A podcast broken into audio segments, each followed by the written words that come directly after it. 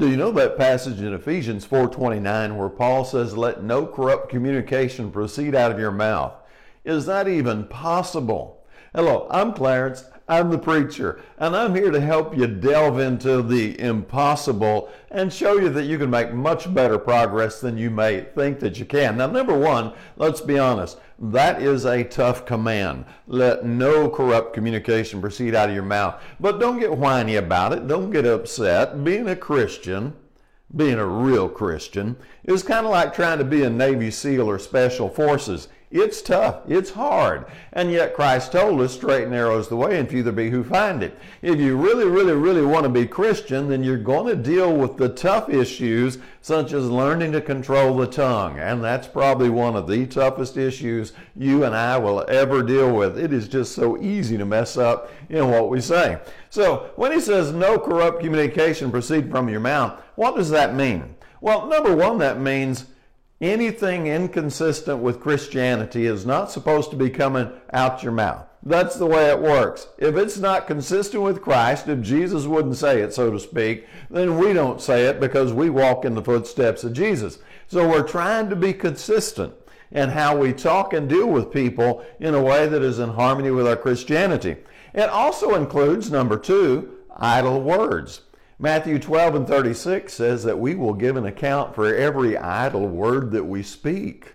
That's kind of a scary verse. I have frequently, frequently called that the most scariest verse in the Bible. Every idle word. I want you to think about it. You're just with your friends, you're with your buddies, you're with whoever, family, you're just relaxed, having a good time. You're just shooting the breeze, talking about whatever. And every single word we speak, we're accountable for. Even the idle words, even when we're just having fun, we don't let corrupt communication come out of our mouth. Now let's take it to another level. This one's really tough politics. In Titus chapter 3, verse 1 and 2, Paul wrote that we are to speak evil of no one. Now, let me clarify it is okay to talk about ideas and political decisions and positions, but it is wrong to demonize people. It is one thing to discuss whether you think a tax hike would be good or bad. It's a totally another thing to demonize the politicians on either side of that issue. It is one thing to discuss what you think about uh, legalizing weed, for example, which obviously I wouldn't be really for that.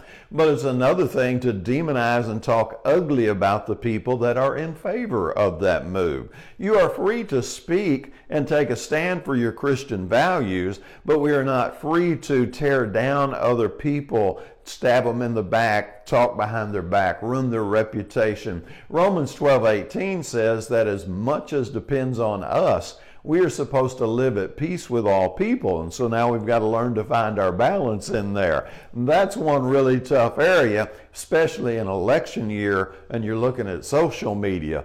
Whew. Some Christians don't even know they're Christian when it comes to talking politics on their social media, do they? Now, another area is in marriage.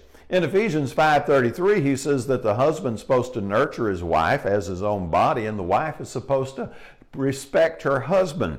So if we have speech in a marriage that is not nurturing the mate or respecting the mate, then that's inconsistent. That's corrupt speech. It's not just profanity. Of course, profanity and vulgar things are wrong. But it's that hateful, impatient, disrespectful, intolerant speech that sometimes becomes a habit in marriage and couples tear each other down instead of build each other up and that, that's obviously wrong. And then one final one and we'll call it done for the day and that's colossians 3 and 21 where paul said not to provoke your children to wrath. Fathers have to deal with kids they have to discipline kids that's fine. But it's not to be done in a way that discourages them that tears them down that hurts their growing what self-respect or esteem or whatever all that is he's really got to be on their side. There is a way to correct a child with love and caring and it can still be stern without destroying the child's self-image. And so any speech that the father uses that destroys his child's self-image would fall into that category of corrupt speech. Now kids don't get to judge that one incidentally because a child is going to think anything they don't want to hear is corrupt speech. So don't let the kids call the rule on that.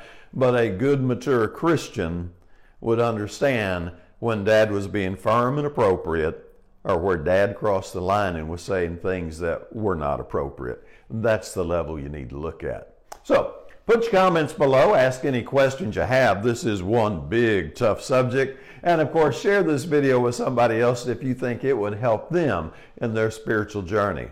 And as always, I hope you have a great day.